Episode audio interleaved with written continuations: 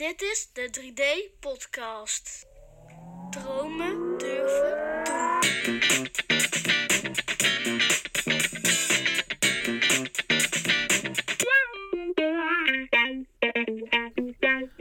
Welkom bij weer een nieuwe aflevering van de 3D-podcast Dromen Durven Doen. Mijn naam is Franklin Kiemenij en dit is episode 10.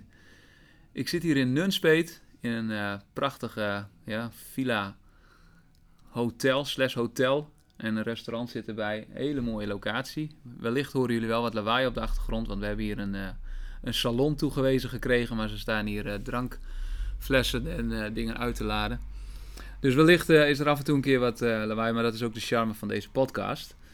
Ehm, de gast die ik nu heb, die heb ik ontmoet op de Unbreakable Academy van Sandra Aarts. We zijn beiden lid.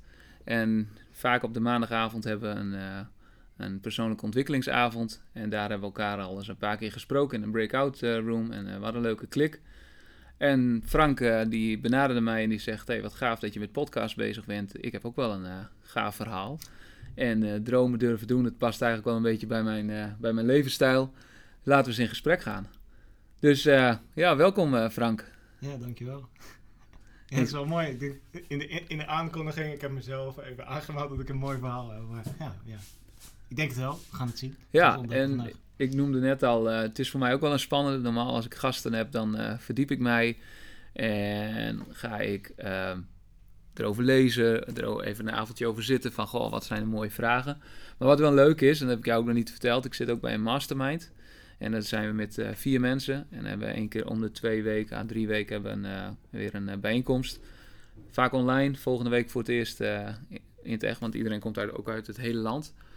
En daar had ik eigenlijk gevraagd van, ik heb wel eens het idee dat ik met de podcast, dan maak ik vragen. En dan ben ik heel erg bezig ook met die vragen. Waardoor ik soms het lastig vind om boven het gesprek te zitten. En dat is in zo'n gesprek best wel lastig. En toen kreeg ik als tip van, ga eens uit je hoofd, ga eens naar je buik. Maar die is spannend.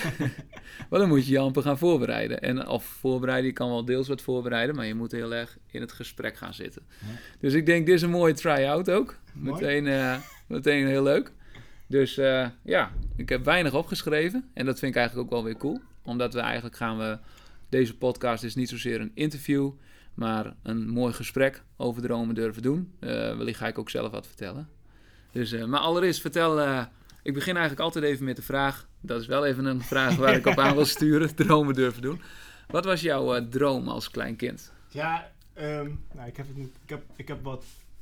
Eh, eh, de vorige podcast met Tom. dus ik wist dat je deze vraag ging stellen.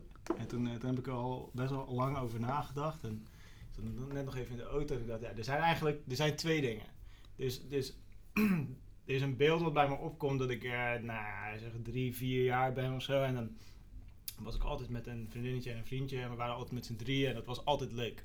Je, er was, eh, en het maakt ook niet uit wat er gebeurde. Al waren we bij, bij hem of bij haar of bij mij thuis en we waren gewoon aan het spelen. En het was altijd leuk.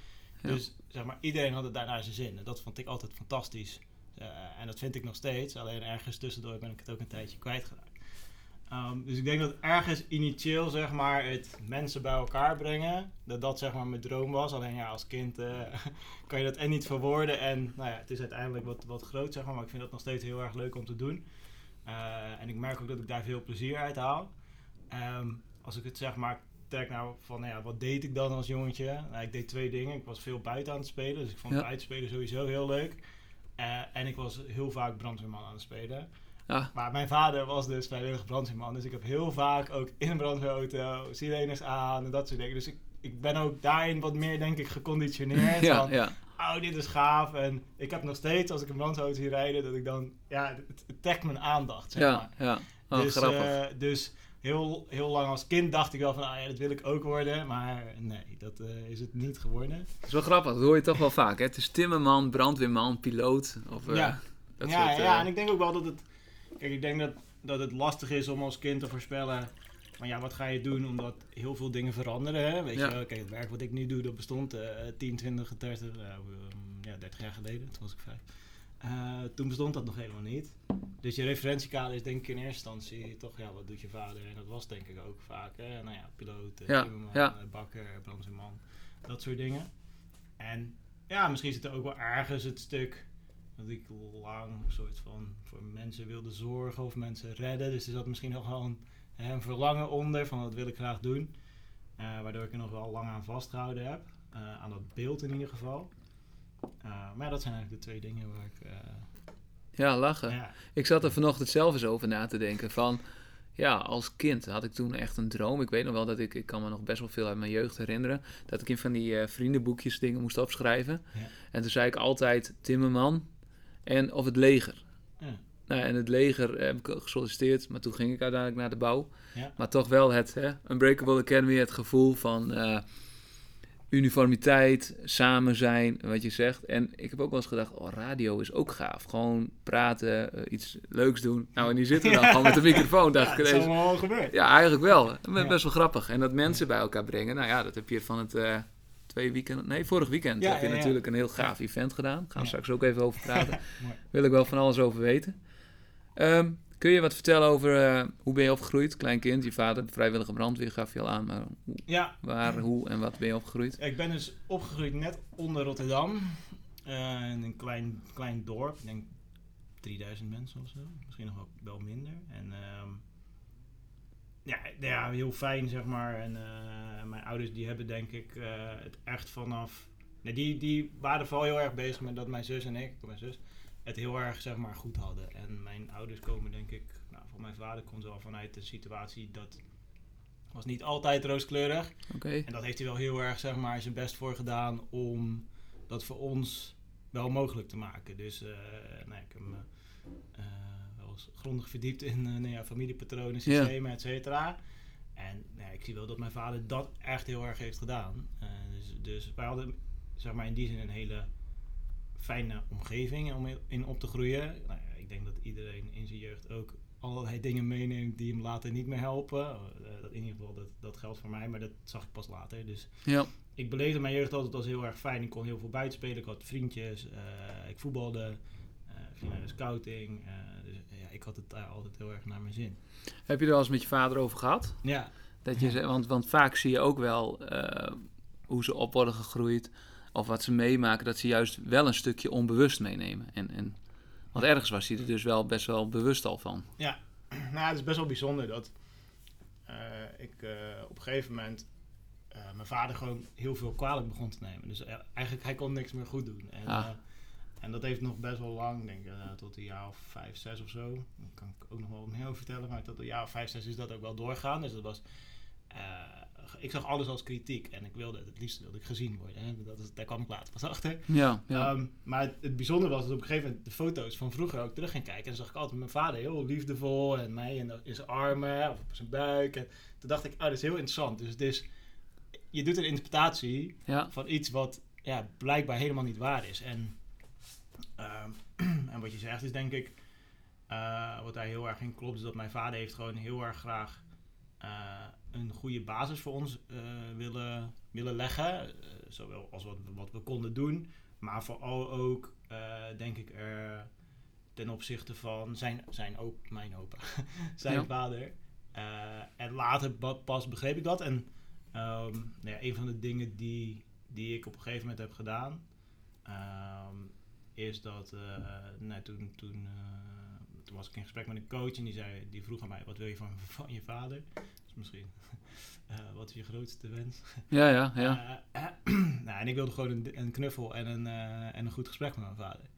En, en hij zei, ja, goed, succes. Ja, ik- want dit, ja. dat, dat stukje wat je nu net vertelde bij die coach, dat was later, toch? Dat was, Oh. dan was je al veel ouder en ja. Dus, Ja. maar, dat, maar eigenlijk wat je dus wat je zegt is van je ergens verlangde je Mhm. naar iets wat je wel al had gekregen of wat je ook wel een stukje had gemist voor jouw idee. Ja, dus ik, ik, gevoelsmatig miste ik het heel erg. Alleen als ik dan naar de beelden, dus nee, zeg Ja. maar, de feiten, Ja. eh, eh, keek, ja, dan, dan zag het er heel anders uit. Oh ja. En dat ben ik pas later gaan doen. Dus het is inderdaad wat je zegt, is, is een goed punt. En, en je vroeg van, nou ja, weet je wel, heb je daar een gesprek over met je vader gehad? En, en ja, dus in de afgelopen jaren heb ik dus ja, veel vaker echt gesprekken met mijn vader gehad over ehm, ja, wat ik graag van hem wilde. Ja, sorry, ik zit aan de bubbelwater. Dat was niet zo slim.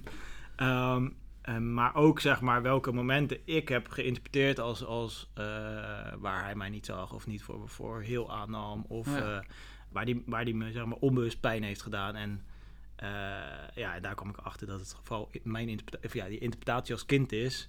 Zonder dat mijn vader daar hele slechte bedoelingen bij had. Maar Ja. het is dus wel heel erg bepalend geweest. En, eh, en daar hebben we hele goede, mooie gesprekken over gehad. En dat, Mooi. is me, wel, eh, dat is me wel veel waard. Ja. Gaaf. Ja. Heb je ook wel een idee gehad op- en dat je erachter bent gekomen met de coach waar dat vandaan kwam?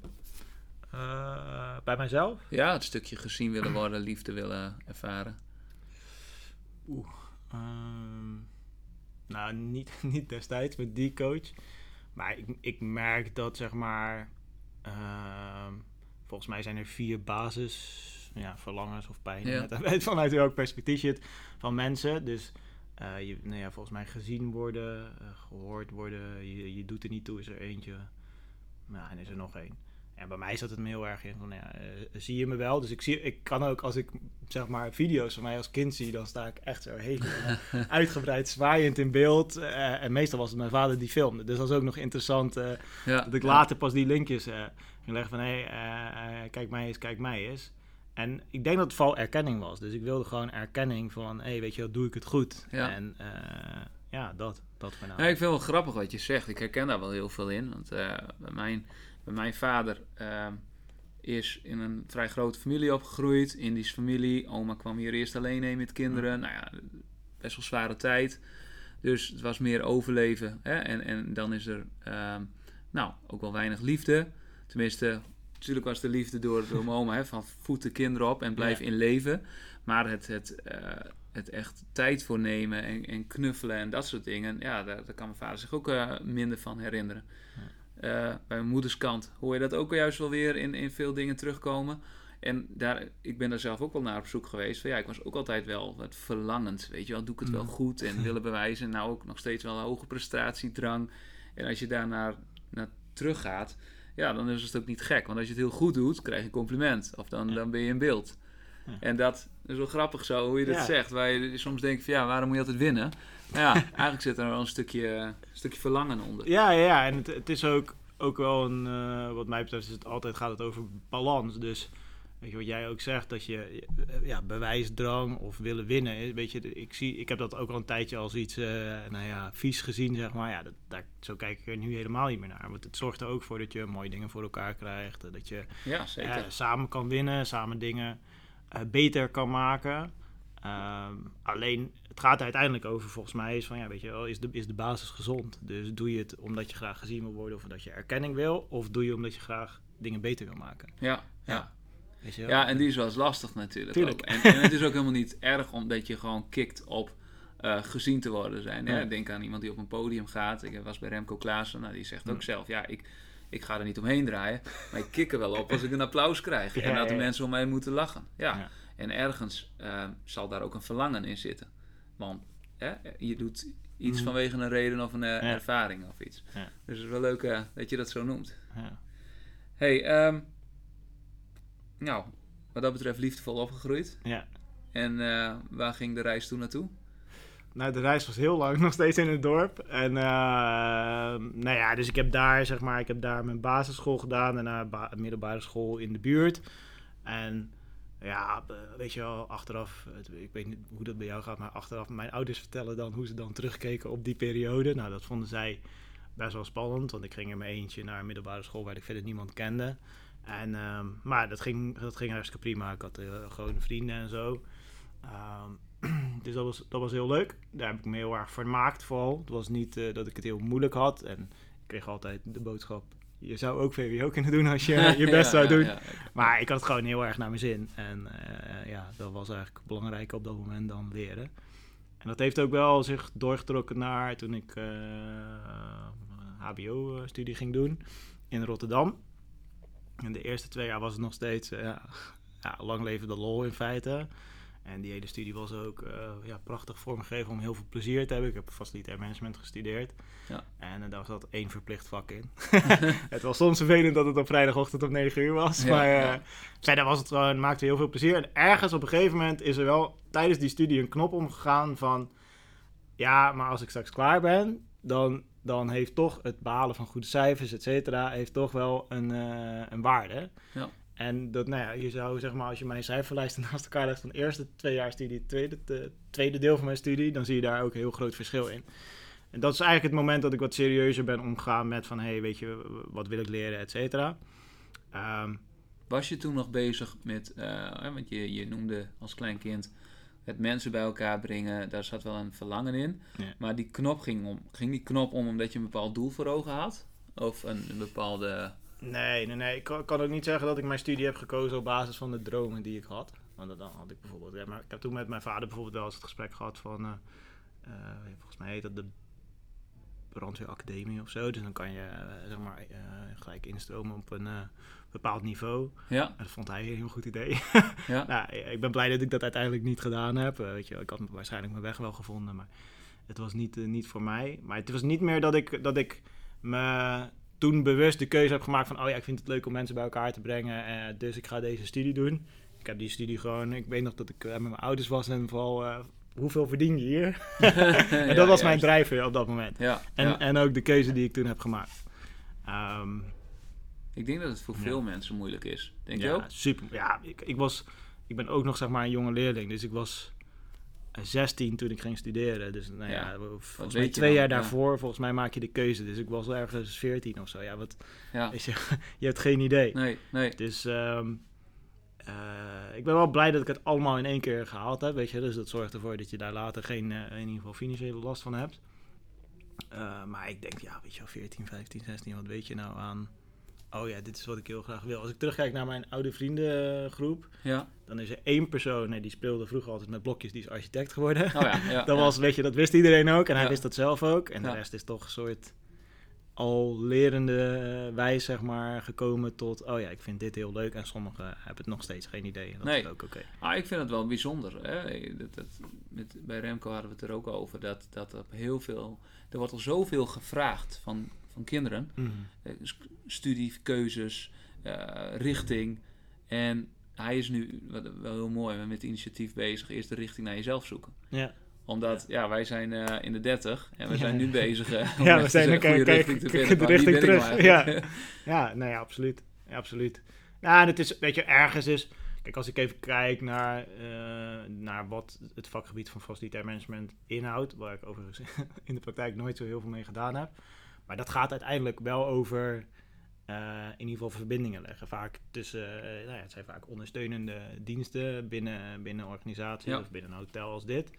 Dus, dus ik denk dat daar wel een stukje dienstbaarheid of zo, zeg maar, in zit. Wat ik nog steeds heel, heel ja, leuk vind om te doen en waar ik me ook heel erg... Ja, oké. Ja, toch wel weer iets terughalen van Ja. iets betekenen voor de ander, iets mogelijk maken voor de Ja, ander. ja, grappig. dus dat Ja. is wel... eh, maar het was niet dat ik kan zeggen, oh, dat was echt heel bewust of zo. Nee, Nee. oké. En ehm, sinds wanneer zit je eigenlijk bij de Unbreakable Academy? Ehm, Ik ben dit jaar eh, lid ja, geworden. dit jaar, dus dan is het vorig jaar, was het 2020. Ik denk ergens eind 2019 dat ik me heb aangemeld. En heb ik eerst... Oh, oké. Dat was in het begin nog van... ja, eh, toen ja, het was, was best wel. Ja, ik weet ook nooit exact hoe ik nou bij Sander, zeg maar, ja, terecht ben gekomen. Want het was best wel in het begin dat hij dat bedrijf eh, had. Ja. En ik heb toen ergens gezien en ben waarschijnlijk op een e-maillijst of zo beland. Ehm, en toen heb ik me aangemeld. Ehm toen heb ik de eerste twee, drie maanden ook niet zo heel veel mee gedaan. Ik dacht, oh, ik, ja, het is wel even goed. Ja, en toen op een gegeven moment, eh, een beetje zo achter de schermen, had, had ik eh, gekeken. Keek een beetje toe. En toen op een gegeven moment heb ik dat ook wel in, eh, ja, in, die, in die post, zeg maar, waar je dan die dingen kan delen. Heb ik wel gezegd van, nou, ik ben al een tijdje aan het meekijken, maar ik wil nu wel wat actiever gaan deelnemen. En toen ben ik wat modules gaan volgen. Oh ja. En toen ontdekte ik dat die een maandagavond eh, persoonlijk leiderschap al een aantal keer had plaatsgevonden, volgens mij. En dat was eh, een clubje mensen bij elkaar. En toen dacht ik, nou ja, ik ga gewoon eens kijken. Ik vind het, ik vind het heel interessant. En, Ja, eh, ja. Ehm, ja, zo is dat ontstaan. En toen dacht ik, oh, nou, dit, leuk. En waren toen denk ik met zes of zeven mensen. Dus dan, ja, dan deed je alles ook gewoon in een groep. En eh, Ja. ik dacht, oh ja, leuk, interessant, eh, aardige mensen. En ja, zo is dat eigenlijk, zo is dat, nee, niet eigenlijk, zo is dat gegroeid. Maar je kende Sander eh, niet van het boek of van iets anders? Nee, ik had heel het boek niet gelezen. Nee. Oké, heb je Nee. hem al inmiddels wel gelezen? Jawel, ik heb nu Ja. één boek gelezen. Ah, ja, ja, ik heb er alle Ja. twee gelezen. Ja. Ja, ik, hoe kwam ik bij hem? Volgens mij zat hij, omdat ik natuurlijk met podcast wel bezig ben, ik meestal Mhm. elke zaterdag als ik lekker aan het klussen ben of iets, heb ik meestal een podcast op van iemand anders. En zo, ehm, volgens mij heb ik hem geluisterd in een podcast, maar volgens mij kwam ik, want ik was ook lid van Storytel, ja. luisterboek, want deed ik Ja. heel veel onderweg. En zo kwam ik volgens mij het boek van hem tegen. Ja. En toen ben ik hem eens gaan opzoeken en toen kwam hij dus in een podcast. Nou ja, een verhaal en zijn boek sprak me zo erg aan en werd ik ook wel door geraakt. En toen kwam bij die Unbreakable Academy. eh, Ja. ja, en eh, wel gave modules ook, een paar al gedaan. Maar ook, eh, ook de, de, de community, dat is echt, eh, ja, dat Ja. vind ik echt super gaaf. Ja, dat vind ik ook super. Ja, dat vind ik heel bijzonder. En dat, ja, ik heb er ook nu inmiddels wat vriendschappen aan overgehouden. Dus dat is ook wel echt Ja. ja, bijzonder. Maar wat heeft het jou tot nu toe gebracht, hè? 2000, dus je bent zeg maar, Nou ja, je weet dat ik de 72 uur Project Phoenix gedaan heb. Dus dat heeft het me dit jaar gebracht. Ja, even voor de Ehm. mensen die, eh, want wij praten al heel lang en vorige keer kreeg ik ook, want ik vraag altijd even aan bepaalde mensen ook feedback, hè, van, hey, vertel eens wat. Ja, En eh, mijn nichtje, die, eh, waar ik ook een podcast mee op heeft genomen, heeft ook journalistiek gedaan. En, en die zei ook van, ja, je vertelt heel veel afkortingen en je noemt heel veel dingen met iemand samen. Dat je, voor jullie is het heel bekend. Maar voor- even, als we even terugspoelen, de Unbreakable Academy, Sander Aarts. Nou, Sander Aarts is een van de best getrainde militairen van Nederland. Eh Korps Mariniers, Marshof, Kickforceman, eh Commando... Nee, nee, nee, geen commando, maar wel Kickforceman eh, opleiding en Marshof gedaan. Ehm, ja, enorm zwaar, enorm veel ervaring, verschillende missies meegemaakt. En volgens mij is het grootste verhaal dat hij, hij, hij is eruit gestapt om voor zijn, gezond, zijn gezin te zorgen. Eh, zijn zoon heeft wat extra aandacht nodig. En hij wilde eigenlijk ook wel wat van zijn lessen teruggeven aan de, de, de burgermaatschappij. Ja. Waardoor hij dus de Unbreakable Academy op heeft gestart. Samen met wat, volgens mij ook oud-gedienden ook. ja volgens mij hij heeft in ieder geval één eh compagnon die volgens mij al best wel lang als ondernemer aan de slag was. Die hem Ja. ook echt helpt met het ondernemerschap. Ja, klopt, ja. En, ja, en hij werkt gewoon heel veel samen met, met oud-collega's. eh, Ja. Nou, en daarbij heeft hij dus, nou, hij heeft sowieso twee boeken geschreven. Een community waarbij je dus, je als gewoon burgers lekker met elkaar eh, ook vaak hele mooie onderwerpen in gesprek gaan. Maar hij heeft ook een aantal eh, test, testen of, of improvements, hoe zeg je het? Ja, een beetje. Ja. Iedereen kent eh, Kamp van Koningsbrugge, maar eh, zonder media en alles. Want hij heeft de, de 12 hour, hij heeft Ja. meerdere dingen, maar heb je de 12 hour eerst gedaan? Nee, dus, dus eh, de Want die 12 is hours, daar is wel verplicht, hè? Ja, Ja. dus 12 hours is hij mee begonnen. Dat was, ehm, dat was, dat heeft hij gewoon gestart. Hij, hij, hij dacht, nou, dit is een mooi programma, daar ga ik mee beginnen. En in het begin heeft hij dat volgens mij, eh, nou, hij heeft mensen nog net niet betaald, eh, zei hij, heeft hij wel eens verteld, om dan deel te nemen. Maar Ja. hij is gewoon proef gaan draaien, Ja. eh, pionieren, hoe werkt het? Ja. Ja, sloeg aan en nou ja, zo, zo heeft hij dat ontwikkeld. En daarnaast had hij eh, in eerste instantie een, een ander eh, vier uur eh, event, de Crucible heette dat. Ik weet niet of dat nu nog steeds bestaat of, of plaatsvindt. Eh, en dat deed je dan in, in kleinere teams. Dus daarmee kwam Ja. je met een groep van 30 onbekenden bijvoorbeeld bij elkaar, een beetje Ja. in kleinere teams. En dan ging je vier verschillende ja, eh, parcours eh, ging je doen. Oké. Ehm, en zo is het denk ik misschien wel ontstaan dat een vriend van mij, eh het is eigenlijk een, een zijstap, een vriend van mij heeft mij ooit een cadeau gedaan, misschien komen we daar nog op. En als nou ja, cadeau terug eh, van oké, laten we de traditie opbouwen van wat extreme cadeaus, heb ik hem die, eh, die vier uur eh, cadeau gedaan om dat samen te gaan doen. Oh, zo. Ehm, Toen zat je al bij de... ja, dat was eigenlijk toen ik daarbij kwam. En nou ja, vorig jaar heeft dat nooit plaatsgevonden. Ja, pas in de zomer vorig jaar. Dus het heeft heel lang kon het, konden we het niet doen. Nee. En toen hebben we op een gegeven moment kwam er iets nieuws en dat was de Phoenix Test. Dus dat is twee uur en dan eh, nou ja, word je getest in feite van nou, hoe sta je ervoor. En ik zag dat en toen zei ik tegen die vriend van mij, ja, als we dit nog niet kunnen doen, eh, als we nog niet met, met meer mensen bij elkaar kunnen, nou, gaan we toch hier aan doen. Dit is individueel. eh, hier, eh, ik heb hem al ingeschreven, dus je kan geen nee zeggen. Hij zei, oké, nou prima, eh, gaan we doen. Uh, dus toen zijn we daar naartoe gegaan en toen uh, vooraf heb ik pas gelezen van ja, wat is de Phoenix test nou precies, waarom is dit? En Ja. toen kwam ik achter, oh, er zit nog iets achter en dat is Project Phoenix. Dat is een 72 uur programma waarbij je ja, in feite een, een stukje van, uh, laten we zeggen, de kennismakingsdagen van, uh, van de special, ja, special forces zeg maar, meemaakt. Ja. En door hun getraind wordt. Ja, en toen dacht ik wel van oké, okay, als dit de test is om dat te bereiken, dan is dat het doel om uiteindelijk uh, ja, zeker. daadwerkelijk te gaan doen. Dus uh, nou, toen ben ik naar die test gegaan. Die vriend van mij kon door ziekte helaas niet meedoen. Hij heeft me daar nog wel gebracht en uh, weet ik veel wat. Dat was heel, heel leuk ook. achteraf gezien. Dat hij daar wel was. En uh, ja, die test, dan, dan krijg je een score uit. En dan als je die score positief ja. genoeg is, zeg maar, of je hebt een bepaald aantal punten, dan, dan mag je, je kan, mag, of kan je je inschrijven voor die, voor die Project Venus. Dat was één manier om het te doen. Of je hebt deelgenomen aan de 12, 12 uur en dan kan je, kan je dat ook doen. En uh, ja, dus zo is dat uh, ontstaan. Maar wat voor ja. sport doe je al? Want voordat je meedoet, moet je wel een beetje een basisconditie Ja, ja, ja. Dus ik, uh, Had je daar al ik was fanatiek crossfit, crossfitter. Oké. Okay. Dus wel vier, vijf keer in de week op dat moment. Ja, dat was eigenlijk het voornaamste wat ik toen deed. Ik okay. ben ook daarna wel heel andere dingen gaan doen om een ja, veel specifieker ja, voor meer bereiden voor die uh, conditie ja, ja, mij. Ja. Crossfit is heel explosief natuurlijk. Ja, ja, ja, wat heel gek is, want ik ben niet de meest... Ik ben eigenlijk helemaal geen fan van explosieve, uh, uh, snel intense dingen. mijn favoriete workouts waren ook langer dan 30 minuten. met ja, allerlei verschillende oefeningen, waardoor je het echt op duurvermogen aankwam. En, en ja, dat ontdekte ik op een gegeven moment. Van, dat ligt me wat beter dan... Hey, en zonder, uh, want we hebben allemaal uh, een, een zwijgplicht. Uh, hè, natuurlijk. Ja, ja, ja, ja, Ik, ik, moet hem uiteindelijk ook nog maar een keer doen. dus de 12 houden. Maar dat heb ik wel al een beetje gepland. ja, heel goed. Het zaadje gepland in mijn eigen mind. Van die moet ik gewoon eens gaan doen. Ja. Um, wat houdt het in? Zonder even te veel elementen um, te vertellen. Stel voor mensen denken van... Nou ja, kijk, nou, ja. 12 hour of ik lijkt me gewoon gaaf. Ja, ja, ja. Nou ja, het is ook... ja, wat, wat houdt het in? Um, als ik het zeg maar nu, ik kan nu natuurlijk terugkijken. En dat had ik, idee had ik vooraf ook wel. Dus uiteindelijk word je gewoon fysiek, mentaal, emotioneel uh, en uiteindelijk ook wel spiritueel. Dat is ook wat Sander volgens mij op zijn website heeft staan. Ja, zeg maar volledig uh, tot het gaatje gebracht. Als je kijkt van ja, hoe zit het verder in elkaar? Je wordt in feite een soort van afgebroken en daarna bouw je jezelf weer op. Ja, dus je gaat... maar wel op een verantwoorde manier ja. in die zin, omdat het gewoon alleen maar voor 72 uur is en daarna niet, heb je niet een toegang tot uh, de Special Forces. Nee, nee, nee, een mooie precies. eigen ervaring. Exact, exact. En dat is ook wel wat Sander zegt, is dat um, juist omdat het dus ook uh, gewoon, uh, we zaten ergens in, op, een, op een plek, ja, ja. ver weggestopt, er was verder niemand bij behalve de begeleiding. zijn intentie daarmee is ook dat het echt een trainings- en leerprogramma is voor jezelf.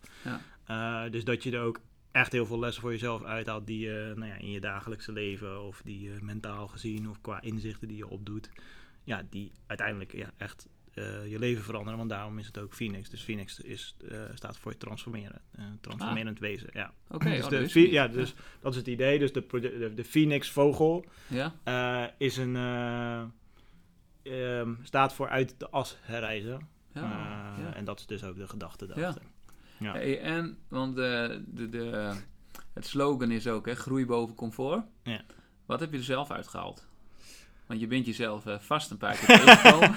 Jazeker. Ja, ik heb vorige week nog een van de instructeurs gesproken. Toen uh, vertelde ik hun... Dat was, ja, is wel een leuke anekdote, denk ik. Je moet dus basis... Uh, je moet voldoen aan basiseisen. Ja. Of een basis test. Dus dat is 2400 meter rennen in 12 minuten. Ja. 50 push-ups in 2 minuten, sit-ups in 50 zitten. Ja, ik ga het niet helemaal uitleggen, maar je moet basis ja, doen. Ja, ja. Dat is best wel, nou, daar moet je ook wel voor trainen om dat te kunnen. En uh, we waren ergens na ja, nacht 2. We hadden nog een hele dag te gaan en ik was echt wel, mijn energieniveau was laag. Ik voelde het bijna letterlijk uit mijn, uit mijn lichaam lopen. En um, toen kwamen we op een punt waar we die fysieke testen hebben gedaan. De eer, en zo, toen we er net waren, zeg maar, helemaal oh ja, vers en uh, nog Ja. helemaal... En uh, toen zei die uh, ene instructeur, zei van, die vroeg van hoe gaat het met iedereen? Ik zei, nou ja, mijn energie, ik zit wel aardig in mijn reserves. Nou, dat vonden ze mooi, vooral. Ja, ja, leuk. mooi, Ja, ze, mooi. Oké, nou, dat was echt een fijne, heel bemoedigende opmerking, dankjewel. En ja, vrijwel gelijk daarna zeiden ze van, ja, de, de, de fitheidstesten is een harde eis. En die, uh, die, uh, die moet je altijd op elk moment kunnen doen. Ja, en toen was wel bij, bij volgens mij bij iedereen een soort van even de moed in de, de schoenen zakte van uh, we gaan toch niet echt. Ja, toen zijn we dus weer um, 2400 meter in 12 minuten gaan rennen. Dat was het eerste wat ze zeiden. Um, en dat was, dus dat was een heel mooie anekdote zeg maar van oké, okay, hoe, hoe sta je ervoor? Wat, wat maak je mee? En ja, ik, ik ik dacht, oké, ik begin met wat ik kan en dan zie ik daarna wel verder. Dat was een beetje mijn strategie op dat moment. Ja. En uh, dus ik ben van, uh, nou ja, er stonden niet per se paaltjes, maar gewoon, gewoon punt van punt. Wat ik, wat ik uh, nou ja, zeg 100 meter vooruit, of nog korter denk ik 50 meter, volgende 50 meter. Nou, op een gegeven moment haalde ik iemand in. Dacht oh, nou, het gaat best wel lekker. er zijn ook mensen die gaat het, gaat het wat minder goed.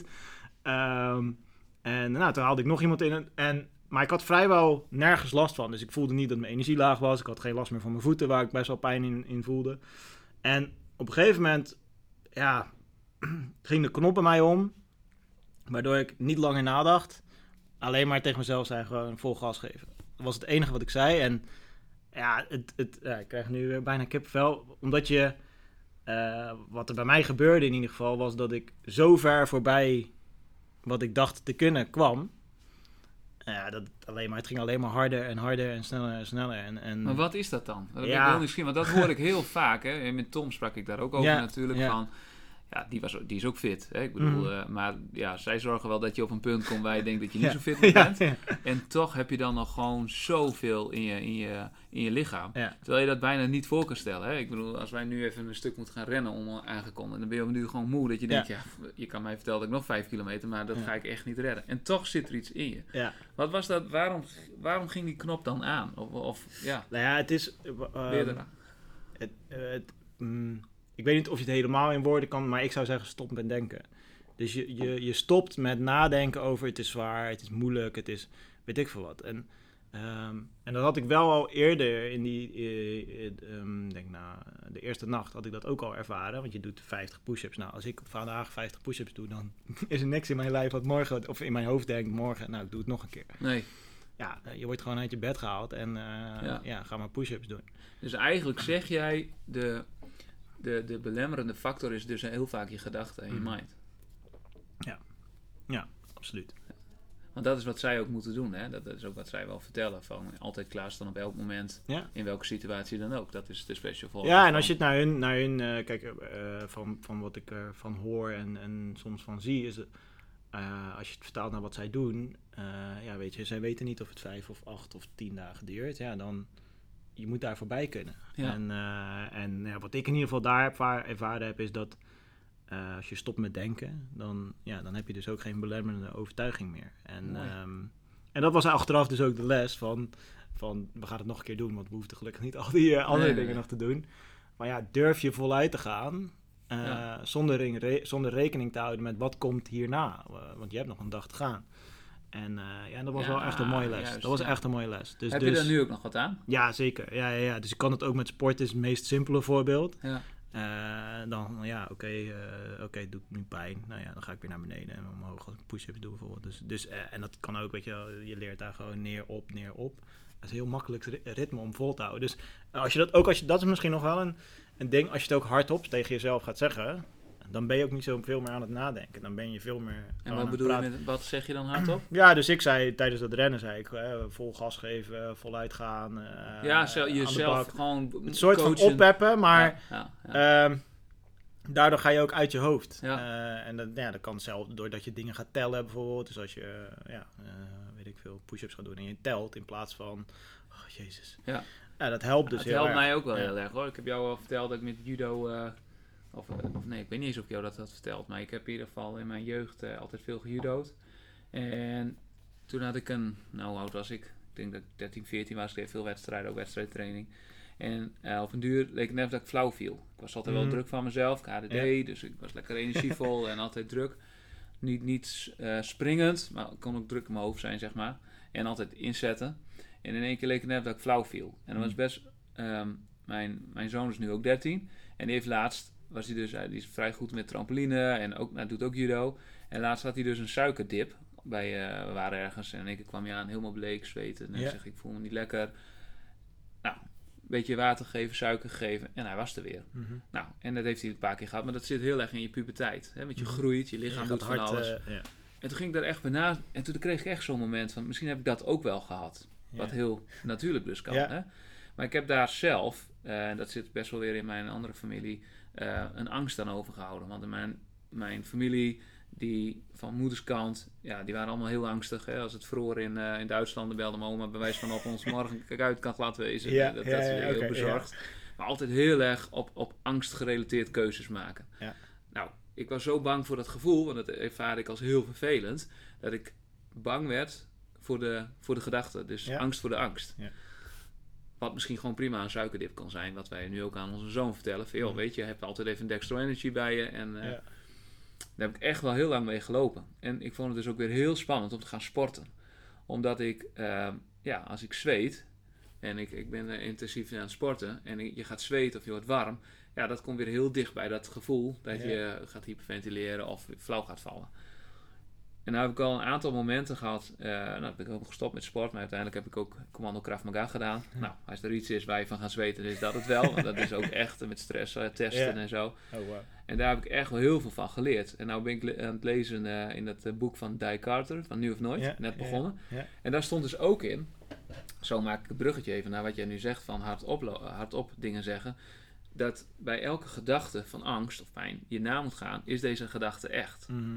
Want ik was zo, door mijn, mijn gedachte had mij zo in de greep, dat ik ook niet meer anders kon denken. Hè, dat Ja. als ik die deur hier nou dicht zit en we zijn hier in dit gesprek, kan ik hier eigenlijk nu niet weg, want dat is heel gek. Ja, ja, ja. Nou, en alleen al bij die gedachte, dan word ik al eh zweterig. Ja. Terwijl je, ehm, jouw gedachte is niet altijd waarheid.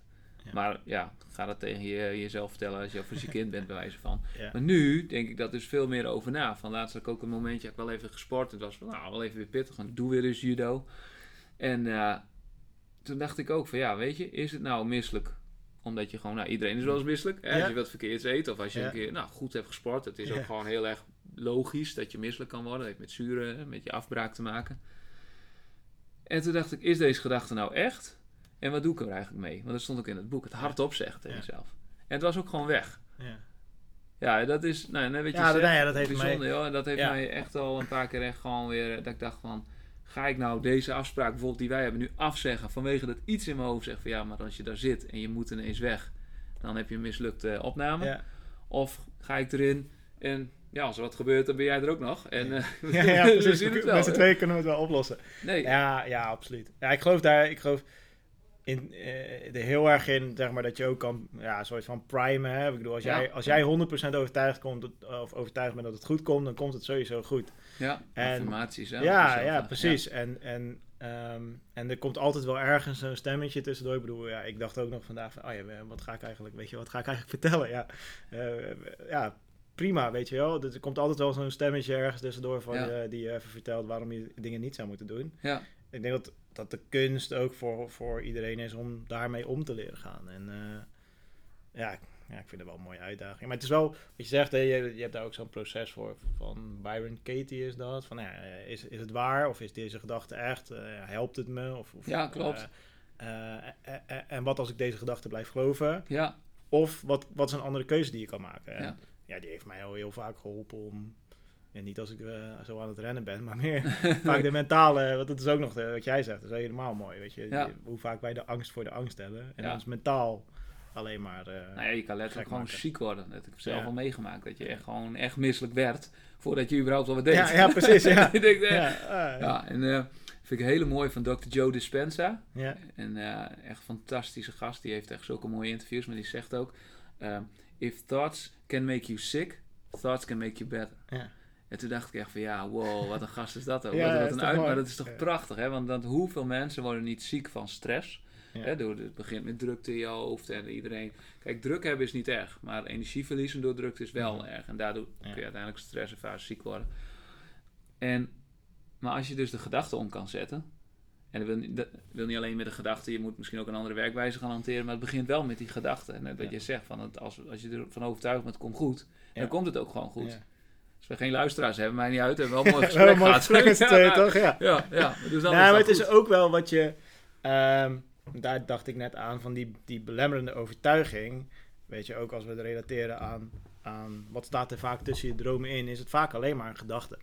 Eh, en dat, die gedachte kan van alles zijn. Van ja, wie ben ik om het te doen? Of eh, dit kan helemaal niet. Of waarom zou ik het doen? Of, maar het is altijd, bijna altijd is het een gedachte. Weet je? De problemen die ertussen staan, de, de uitdagingen die je krijgt, die kan je bijna altijd oplossen. Ja.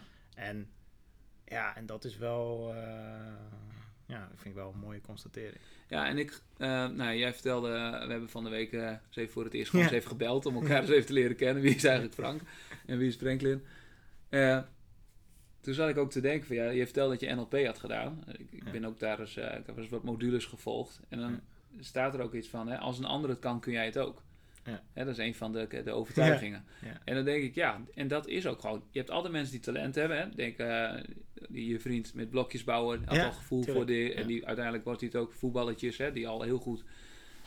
Dat zijn, maar dat zijn wel de, de, de 2% die het hebben Mhm. en die achter het stuur stappen. Max Verstappen hè, begon ook al heel vroeg. Ja. Ja. die, had gewoon, die heeft gewoon talent voor racen. Ik denk dat als wij kunnen best wel een eind komen. Maar of je zo eind weet je niet. Maar als je er echt in gelooft en alles eraan doet, dan ga je zeker in, in, eh, in de Europa Cup bij wijze Tuurlijk, ja, komen. ja, tuurlijk. Ja. En, en dat is wel, ehm, dat helpt mij altijd heel erg, ook met die met dromen waarmaken, of nou van hè, mijn huis eh, is, of met, met sport of wat dan ook, dat je ook kijkt naar, ja, wat, wat heb ik er dan voor over? En wat ga ik ervoor laten en hoeveel ga ik me inzetten? Ja.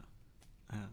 Het is grappig dat jij over die NLP, ik zit nu te denken van, oh ja, welke, welke heeft voor mij nou veel verandering gebracht, is dat ehm, eh, de kaart is niet het gebied. Ja, klopt. Ja, die vind ik fantastisch. Daar zit ik nu ook over te denken van. Weet je, dat is eigenlijk waar het allemaal begint. Dus dat als jij voor jezelf, eh, nou ja, leert of dat je gaat inzien van, oh ja, dat wat ik nu zie, er is meer dan wat ik nu zie. Kijk, wij zitten nu in een mooi salon, maar er is ook nog een heel hotel en daaromheen is nog een heel bos en daaromheen is een heel dorp. Ja, Pas dan ga je, ga je inzien van, ah ja, maar er is veel meer mogelijk dan ik nu überhaupt heb bedacht. ja, En nou ja, dan ga je je daar eh, in, in oriënteren. Je gaat eh, dingen doen. Je gaat je best voor doen.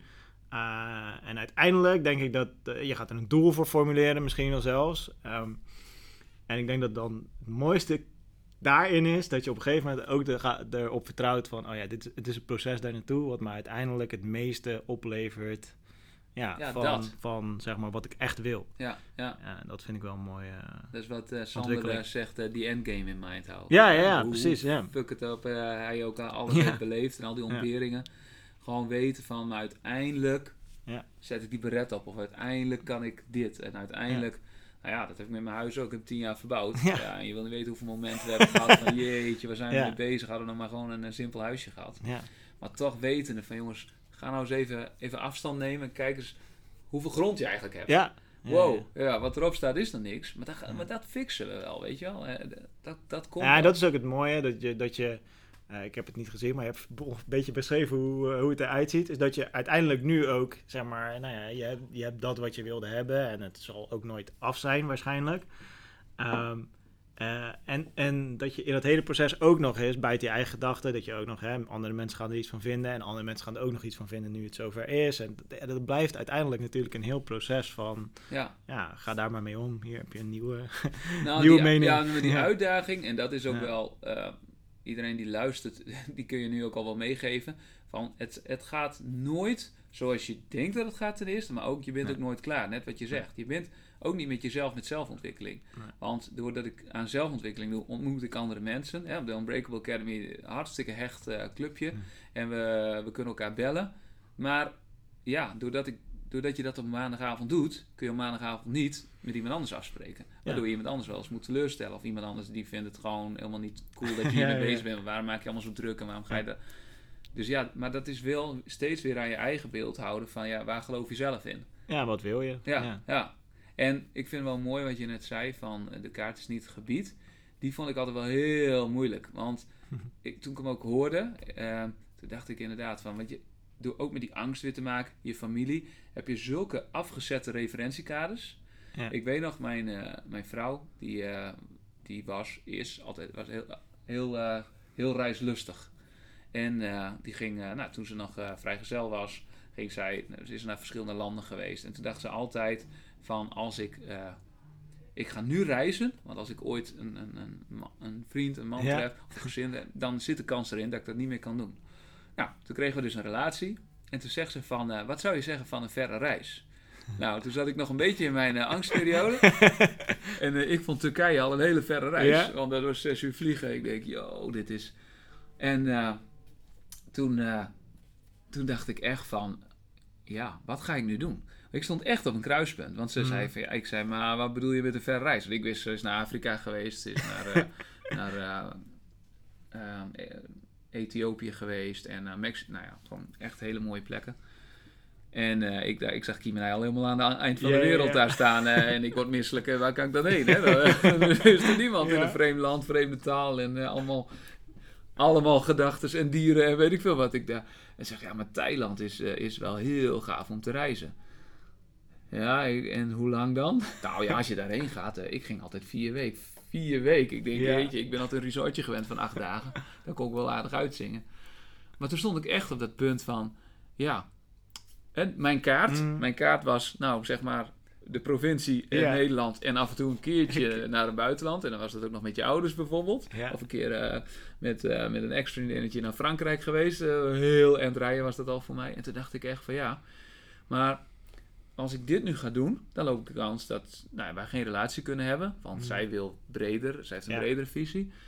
Ja, en wat? En toen kwam ik echt op dat kruispunt met die gedachte van... wat is het ergste wat kan gebeuren? En wat is de pijn als ik het niet ga doen? Hè? Spijt, eh, Ja. geen relatie meer.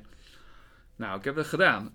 Kim en hij stond er bij zo'n moederbeeld. I'm the king of the world. Gewoon echt uitkijkend over, over, over die mooie landschappen. Vlot varen, olifanten. Haar ten huwelijk gevraagd daar. Nou ja, dus weet je, het was zo'n mooie ervaring.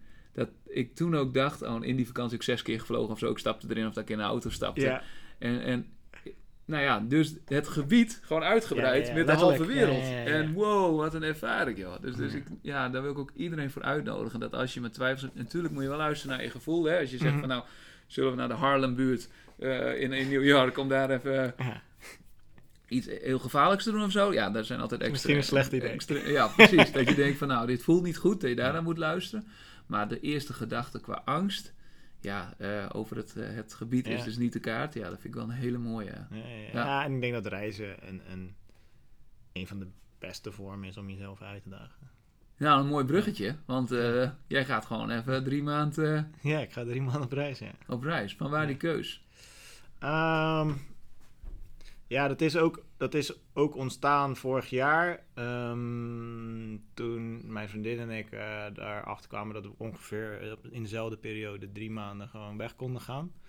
Eh, dus we werken allebei voor een werkgever. eh, de- dus dat zou kunnen betekenen dat je wat minder flexibel bent. Nou, dat is voor ons allebei dus niet zo. Dus we konden dat op hetzelfde moment voor elkaar krijgen. Ja, en toen zijn we gaan bedenken van oké, wat willen we? Maar nou ja, waarom drie maanden? Waar- Gewoon een kwartaal lang weg. Ja, ja, het kan. Dus eh, ja, waarom niet? Ja. dat was een beetje de gedachte. Ja, als het kan, waarom zouden we het dan niet doen? En ja, ja en ik merk nu wel dat... Ja, het lijkt me ook wel heel erg fijn om gewoon eens... eh, ik, ik ben op mijn twintigste begonnen met werken. Ik ben nu 35. Om gewoon eens 15, na 15 jaar gewoon even... Ja, wat, wat drie maanden niet werken? Ja. Eh, gewoon nergens druk over maken met je. En, eh, dus dat is één kant. En anderzijds merk ik ook wel... Het is ook voor ons wel een soort van test van ja, hoe vinden we het om langer in het buitenland te zijn? Eh, we gaan met de camper reizen. Hoe vinden we om die flexibiliteit te hebben? Hoe vinden we ja, dus het is ook wel uh, nou, het zou zomaar een opstap kunnen zijn naar nog weer volgende, volgende dromen. Dus, ja, ja. Nee, maar zit, er zit er ook, waar ik een beetje op, naar op zoek ben, een stukje spiritualiteit in die zin bij? Dat het ook een Mm. beetje een reis uh, naar, naar jullie is of naar jezelf? Of laat je dat Uh, op je afkomen? Nee, het is nee, dus we hebben ook wel gezegd, uh, we, gaan, uh, we gaan dan naar Scandinavië. We gaan we rijden naar Noorwegen en vanaf daar zien we wel. Okay. Dus het is, um, het is ook niet dat, nee, ik ga niet daar naartoe met de verwachting, oké, okay, na drie maanden heb ik weet ik veel wat gevonden of wat dan ook. Um, het is ook, ja, wij hebben best wel veel, uh, zeg maar, ja, sowieso hebben we bepaalde rituelen, gewoon dagelijkse dingen. S ochtends een kop thee met elkaar, altijd samen, samen eten als het uitkomt. Oh ja, ja. Om, om, zeg maar, heel veel, heel veel verbinding met elkaar te houden. En uh, nou, de afgelopen weken is dat minder goed gelukt. Dan merken we dat ook allebei gelijk. Ja. En dan hebben we daar ook het gesprek over. Mooi. Dus uh, omdat, ja, ik geloof zeg maar een van de belangrijkste dingen om nou, je relatie goed te houden, is uh, zorgen dat je, dat je op, ja, misschien het liefst dagelijks, maar dat je uh, tijd voor elkaar maakt. Ja. Ja. Uh, en het liefst, maak het klein. Ja. En, en besteed die tijd met elkaar, want dan kan je elkaar ook niet zo, dan raak je elkaar niet kwijt. Zeg nee, maar. klopt. En, uh, ja. en ik heb dat wel veel vaak mis zien gaan, dat mensen elkaar kwijt zijn geraakt. En dan ja, probeer elkaar dan nog maar eens terug te vinden. Dan, dan moet je vaak uh, nou ja, wat langer de tijd met z'n tweeën doorbrengen. Ja. En, nee, dus ik heb ook nooit gehad, bijvoorbeeld als wij dan, eh, nou ja, we zijn ook in een mooie plekken geweest, eh, drie, vier weken achter elkaar. Heb ik nooit het gevoel gehad, weet je, dat we daar dan zijn en dat we dan opeens weer dichter tot elkaar zijn gekomen. Of zo. Dat was altijd, we zijn daar en we zijn er lekker met z'n tweeën en we genieten er heel erg, erg van. Ja. En ik, ja, ik, ik heb wel het idee dat dat komt omdat we gewoon vaak tijd eh, met elkaar samen door. Nou, ik vind het wel leuk. Ik zeg altijd wel tegen mijn eigen vrouw van... Als we samen weg zijn, dan zijn we eigenlijk op ons allerbest. En dat Ja. komt gewoon omdat je heel relaxed bent en de tijd hebt. Hè? Wij, nou ja, wij hebben dan ook kinderen. En eh, dus als je kinderen hebt en je bent een huis aan het verbouwen... Ja, dan heb je dus altijd wat. Waarbij wij ook dit jaar hebben eigenlijk af hebben gesproken... En het is ons, dan moet ik even wel even goed denken. Ja, het eerste kwartaal sowieso gelukt. Dat we zeiden van we willen elk kwartaal wel een- een hotelnachtje gaan weggaan. Gewoon even met z'n tweeën tijd. En ook eigenlijk elke maand gewoon een keer uit eten gaan. En dat hoeft niet mega luxe of iets, maar gewoon even de tijd hebben, een uurtje, twee uurtjes met elkaar, lekker eten. En ja, dan hebben we het ook altijd gewoon super leuk. Ja. Die 30 dagen, ehm, ik ken daar nog niet eens zo lang. En ik had een, ja, ik ben wel van, ehm, ik vond het mooi, als ik, ik heb altijd al gezegd, als ik ooit een huwelijksaanzoek wil doen, dan wil ik dat op de meest mooie plek doen waar ik, wat ik kan bedenken. Nou ja, ik denk, andere kant van de wereld, daar kom ik niet waarschijnlijk eh, Nee, elk jaar. Dus eh, ik had hem mee, maar ik had echt wel even een beetje de kriebels van, ja, je kent elkaar nog niet eens zo heel lang. En je gaat 30 dagen. eh, we waren nooit verder op vakantie Mm. geweest. Hè? Ja, wel een nachtje weg of zo, maar nou niet eh, echt eh alle 30 dagen. Voedselvergiftiging, vliegtuig bijna missen, al dat soort avonturen. Dus het komt heel erg aan op jezelf. Ja. Maar daarin merk je juist wat je kernkwaliteiten zijn waar je, op, waar je ook juist voor valt of niet voor valt. Nou ja, dus ik had ook voor mezelf gezegd, van, als het 30 dagen, nou dat hou ik wel uit. Maar stel je voor dat ik denk, nou dit, dit, dit gaat gewoon niet. Ja, dan. Ja. hou ik die ring ook echt even in een ander Ja. het zakje verborgen, Ja, zeg maar.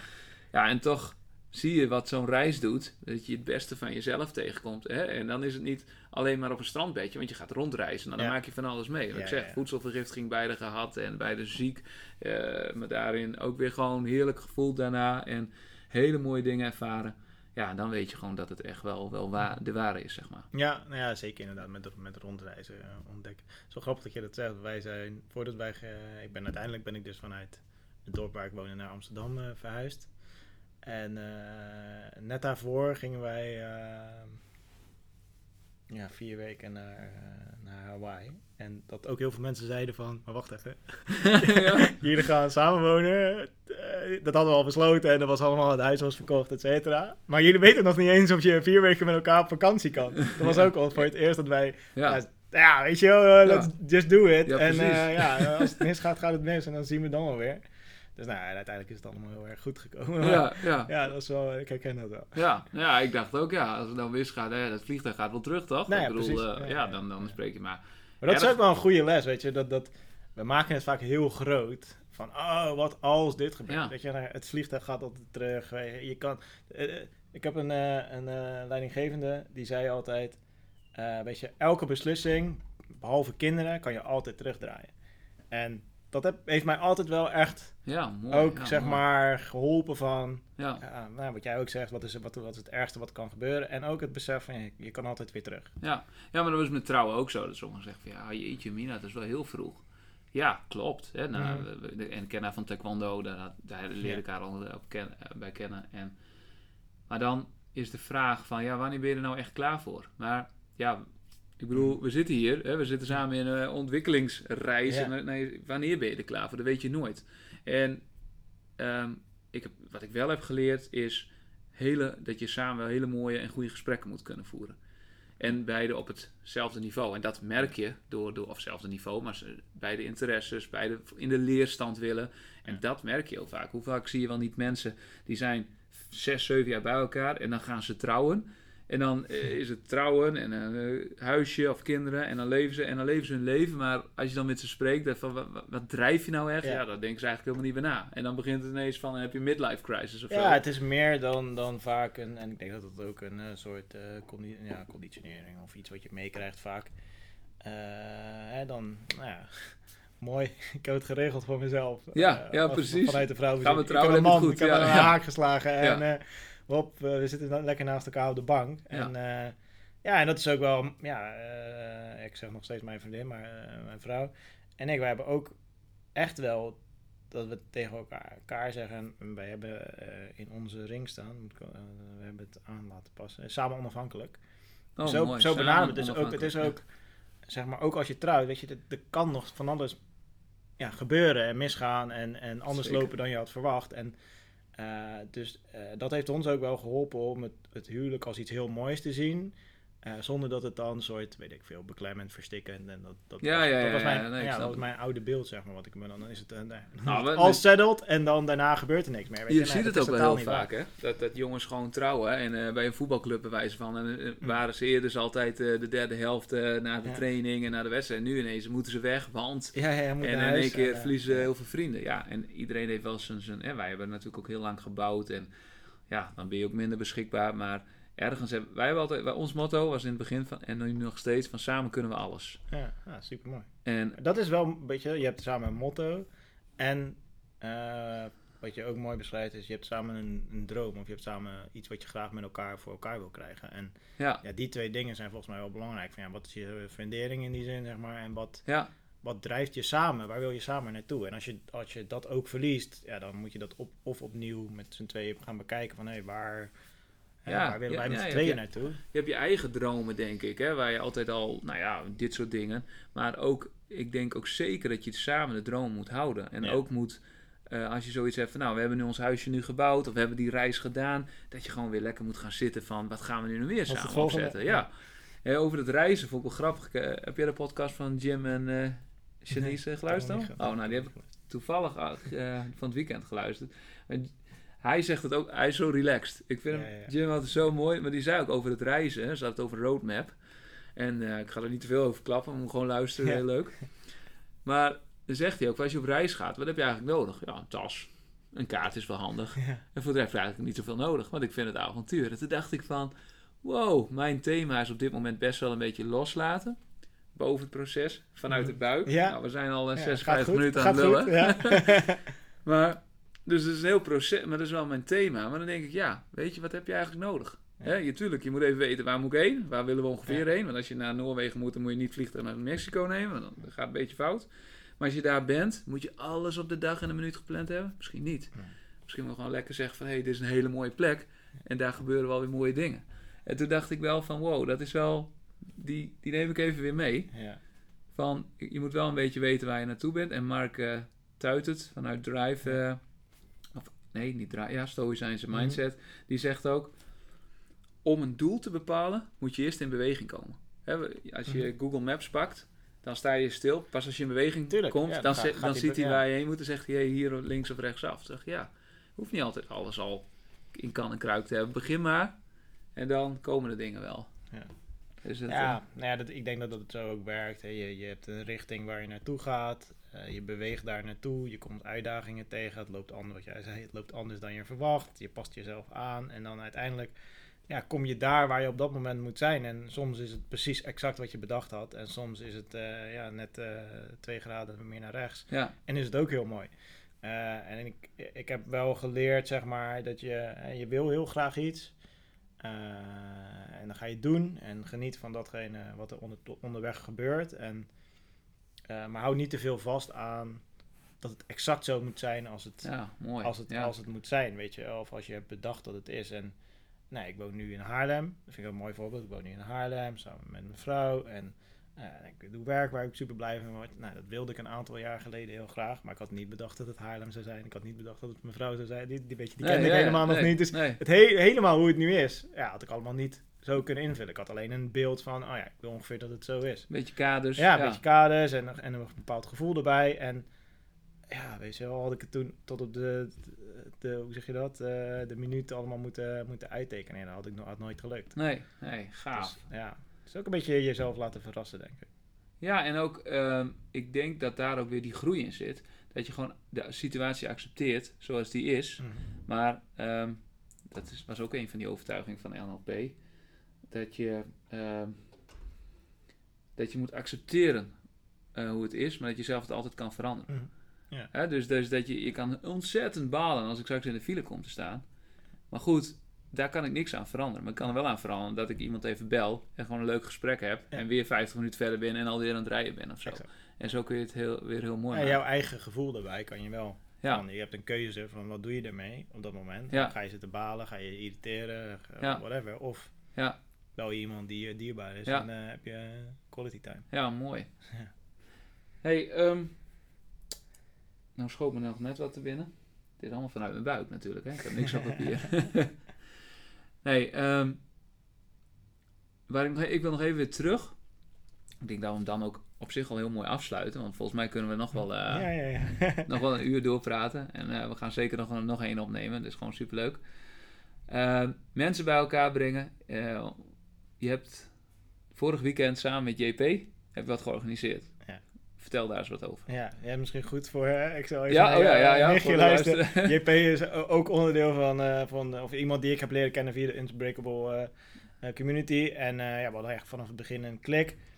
En ja, we raakten al vrij snel in gesprek van, joh, hoe, hoe ben je gekomen op de plek waar je nu bent, zeg maar, in, in, het, in het punt van je leven. Eh, nou, we hadden bij, allebei ons verhaal, eh, dingen die voor ons daar een, bepa- bepa- een belangrijke rol in hebben gespeeld. En ik vertelde hem ook dat ik al best wel lang een idee in mijn hoofd heb. Ehm, dat ik heel graag gewoon. eh, het idee was gewoon een toffe dag organiseren. Ja. Waarbij mensen.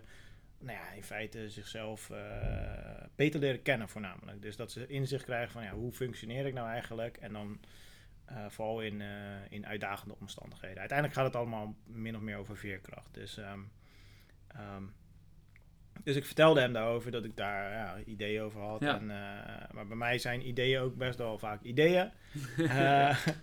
En, eh, en toen zei hij van, nou ja, maar- weet je wel, wil je daar dan niet iets mee doen? En eh, nou ja, uiteindelijk kwam het op, laten we dit samen doen. Ja. Dus we zijn aan de slag gegaan en eh, dat is nog niet, het is best wel snel ook allemaal tot stand gekomen. En, en ehm, we zijn gaan kijken van, oké, nou, waar willen we dat het over gaat? Nou, hoe, ga je, hoe ga je om met uitdagende omstandigheden? Ehm, eh, en dan vooral, hoe ga jij zelf daarmee om? Dus wat, en dan een fysieke ervaring, een letterlijke ervaring. Dat wilde ik altijd al. Dat, Ja, toen ik zeg maar het in mijn hoofd had van ja, ik wil wel dat je echt iets ervaart, waardoor het ook het leereffect vaak veel groter is, ja want je. Ja. laat het ook op in je lichaam. En eh, zo zijn we aan de slag gegaan. Nou, toen zijn we gaan kijken naar oké, welke dingen zeg maar, hebben, we, hebben we gemeen of niet. Nou, ik, ik vind een ijsbad heel erg tof. Dus eh, nou, ik ben bij Wim Hof geweest bijvoorbeeld. Nou, dat was echt, echt een hele vette ervaring. Volgende keer gaan we Ja, daar hebben we het nog wel over. Maar dus ik vond zowel die ademhaling als, als de kou daarvan vond ik fantastisch. Ja. Nou, dat was al vrij snel een programma-onderdeel. Eh, JP doet al jaren Aikido. Aikido, Eh, ja. En zijn, zijn leraar doet ook eh Brazilian Jiu-Jitsu. Ja. Nou, toen dachten we, oké, dat is echt een perfecte vorm om bepaalde druk te ervaren, et cetera. We gaan een keer samen En, trainen. ja, ja. dat is mooi. En ehm, ik ben een aantal jaar geleden begonnen met, of ja, begonnen ben ik een uh, gaan bezoeken. Heel kort, een zweethut is een ritueel van de Native Americans, maar ook van oudere volken over de, op andere plekken op de wereld. Ehm, het is een reinigingsritueel waarbij je eh, in een lage hut zit. Je brengt stenen naar binnen, eh, daar gaat water overheen en de, en de hitte stijgt. Nou, daar, daar kan van alles gebeuren. Dat duurt te lang om dat allemaal nu Ja, uit te leggen. ja. Maar in ieder geval, daar had ik dusdanig positieve ervaringen mee. En he- heeft me vooral mentaal ook en emotioneel heel veel geholpen in de periode dat ik het wat moeilijker had. Dus nou ja, het was al vrij snel duidelijk ook, dit zijn de dingen die we willen doen. Nou, we houden allebei van goed en gezond eten. We, hadden op een, op een gegeven moment een locatie eh, ergens die we tegen het lijf liepen. En ehm, ja, zo zijn we dat gaan samenstellen, ontwikkelen. En ja, als ik dan kijk, zeg maar... Het leek wel alsof elke dag een nieuwe, een nieuwe obstakel. En dan wilde een cateraar. Nou, cateraar kon niet. Oké, hoe gaan we dit oplossen? Zo kregen we elke dag wel iets. We moesten hout voor die hut. Nou ja, eh, er is geen hout. Oké, hoe krijgen we dat daar? Dus het was ook een hele mooie les om... Of ja, een heel mooi traject van... Oké, hier heb je een nieuwe, nieuwe obstakel. Hoe graag wil je het echt? Ja, ja, en ga je dan ga je, het- ga je het oplossen? En ook op een gegeven moment voor mij ook dat ik, eh, dat ik eh, iets niet voor elkaar kreeg. Dat ik JP belde. en zei, Ja, ik ben er helemaal klaar mee. Eh, weet je, niet als in we gaan het niet doen. Maar gewoon, dit lukt me even niet. En toen zei hij ook van, nou, dan, dan los ik het wel op. Mooi hè? Dus ook het, het van ik hoef het niet zelf alleen te doen. Nee, klopt. Eh, dat was ook wel echt eh, wat daar heel erg weer in terugkwam. Nou, en uiteindelijk dus afgelopen zaterdag, eh, ja, toen ehm, ja, waren er dus negen deelnemers die ook nog het vertrouwen hadden in, nou, we denken dat jullie dit kunnen, dus, dus Ja. we komen de eerste keer. En ja, hebben we die hele dag gedaan en ja, dat was fantastisch. Dat was echt, ja, ik heb ook een link, dit was echt letterlijk een droom die werkelijkheid is geworden. Mooi. En, ehm, en vooral het, het, het, zeg maar, de, de ervaringen en de dankbaarheid die de mensen ervaarde. Dus, dus ja, wat, dat wat je heel graag wil overbrengen, dat dat, dat nou ja, nog ver, ver, hoe zeg je dat? Ver beyond, eh, ver voorbij ja, ja, ja. mijn eigen hoop of ideeën is gegaan. Ja, dat vind ik fantastisch, weet je wel. Dus ehm, ja, dat, Dus die, dat, eh, dat doet is ook niet heel de laatste keer. Nee, nee, nee, zeker niet. Dus we gaan ook zeker door. En er zijn nu al nieuwe, ding, nieuwe dingen die ook in één keer, Ja. ja, zeg maar, oppoppen. Niet eens zozeer ideeën, maar ook, eh, weet je, oh, hier is ook nog een locatie. Dat we opeens hele andere dingen weer kunnen gaan doen. Ja. Maar vooral het, het eh, zeg maar, wat ik het meest uit heb gehaald, is dat als, als, als zoiets lukt, dat dan, dat geeft heel veel voldoening. En dan doet het er dus niet zozeer meer toe, voor mij in ieder geval, dat ik of dat ik dat samen met JP voor elkaar heb gebokst. En, en uiteraard met degenen die er allemaal bij hebben geholpen. Maar gewoon dat dat op dat moment heeft plaatsgevonden. ja, gaaf. Eh, met al die mensen en, en, en in verbinding en in gesprek zijn met elkaar. En open zijn en eerlijk en, Ja. en zonder oordeel naar elkaar luisteren. En, Ja, dat vind ik, ik Ja. vind dat sowieso al, ik vind het heel mooi wat je zegt, maar ook ik, ik heb de reacties natuurlijk gelezen. Ja. En als ik ook gewoon zie hoe wij de maandagavond al ervaren, hè, dan is dat maar een uurtje, soms anderhalf. Je kan het nog zo voorbereiden, maar het is de energie die we met elkaar Ja. maken. De breakout room altijd te kort, want het is Ja. altijd gewoon super fijn.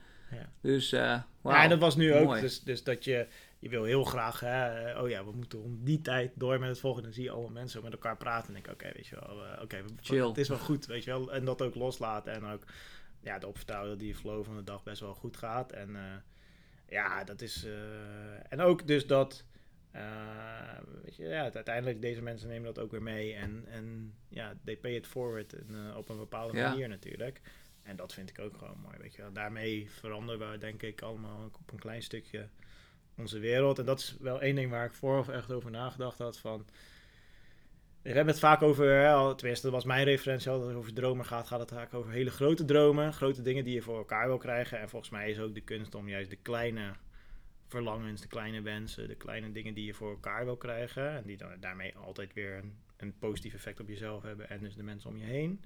Ja, ik denk dat dat de mooiste manier is om daadwerkelijk verandering voor elkaar te krijgen. Zowel voor jezelf als voor anderen. En, en Ja. dus de, de wereld dan daarmee een stukje beter maken in die zin. En eh, ja, dat, hoe vaker me dat lukt, zeg maar, ik op die manier kan benaderen, hoe, hoe, ja, hoe leuker het wordt. En, en soms betekent dat ook dat je juist datgene doet wat jij heel graag wil. Weet je? Dus als jij zegt, ja, ik wil heel graag.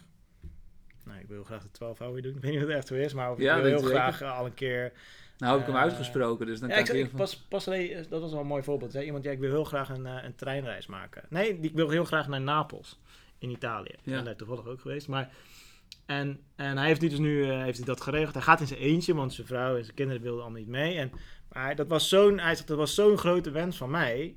En ik ga het nu doen. En ik, ik geloof heel erg in, oké, weet je, maar als je dat jezelf gunt. Als je zelf toestaat van ik ga datgene Ja. doen wat ik, wat ik diep in mezelf al heel Ja. lang wil. Ja, weet je, het leven wordt gewoon alleen maar beter. dan. Ja, maar dat is toch kan niet gaaf. anders. Ik vind het zo mooi. Ik, wou, ik zat helemaal te denken van, ik wil hem een beetje gaan afsluiten met... ehm, hoe kunnen we nou met z'n allen de wereld een beetje beter maken? Want dat is ook mijn doel met zo'n podcast. Ik vind het natuurlijk cool dat ik luisteraars krijg en nog meer gave gasten. Maar het, het mooiste is gewoon dat iemand hier naar luistert, een glimlach op zijn mond krijgt en denkt van ja, weet je, ehm, de doelen hoeven niet zo groot te zijn als een huis. Tuurlijk, Mhm. dat had ik, dat had ik natuurlijk Ja. ook. Dat Ja. mag ook. Want je, moet- je moet niet te klein durven dromen, maar je mag ook groot. Ja. Maar het fijn, het, het, ik, ik heb wel eens gehoord van, eh, daar las ik een stukje over van Gaas. Vandaag stel eens als doel dat ik tegen drie mensen een glimlach geef. En dan, ik heb dus treinen, dat vond ik best wel eng vanuit mijn angst. Dat ik dacht van ja, dan zit ik in die trein, ik alleen. Ik, ben, ik moest een keer voor een training, eh, moest ik naar Amersfoort geloof ik. En dat was allemaal lastig parkeren. En dat ging treinen. Dus ik had al, nou ja, ik, ik kom nog uit de buskaart eh Ja, ja, editie of zo. Ik niet, maar zoveel reisde ik dus nooit. Omdat ik altijd met mijn auto ging. Ja. En ik had er zo'n mooi gevoel bij. Dat ik dacht van weet je, ik ga hier in die trein zitten. Ik ga ook niet afleiding zoeken, telefoon en alles. Want ik wil dan altijd helemaal safe zijn. Hè? Ja. Maar ik denk, weet je, ik ga zitten, achterover zitten. En ik laat het maar gewoon gebeuren. En ik had een boekje mee. Hier, deze, die heb ik altijd bij me. En dan schrijf ik wel dingen. En dan ben ik op gaan schrijven, ook mijn gevoel even. En ik had zo'n mooie reis. En ik, het, het weer was mooi. En een paar mensen ook een glimlach geven. Ook even Ja. kort, praat, kort praatje. En dan hebben we het over doelen, maar dat is al een heel mooi doel op zich. Mhm. Zo klein, maar zo'n geluksmomentje ervaren dat je anderhalf uur in een Ja. trein zit, waardoor je zo heerlijk gevoel ervaart van wauw, wat heb ik een vrijheid, wat zit ik hier mooi. Ik, ik kom Ja. iemand tegen, ik lach even, ik zeg goedemorgen en je ziet iemand echt kijken van oh, Ja. dit is niet iemand die op zijn telefoon kijkt, maar ook even aandacht heeft voor een goedemorgen. Ja, bijzonder. Mhm.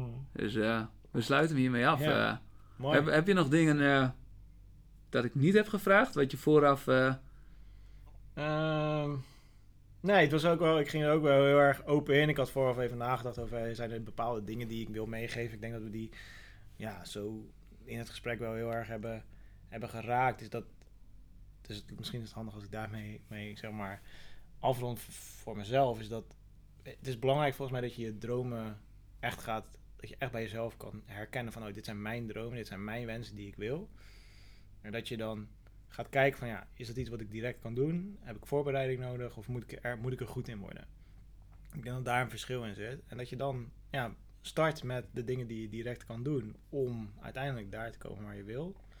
En eh vooral geniet van, van de weg daar naartoe. En eh, bij ons op eh, kantoor hangt een mooie quote. De top is slechts het excuus voor de reis.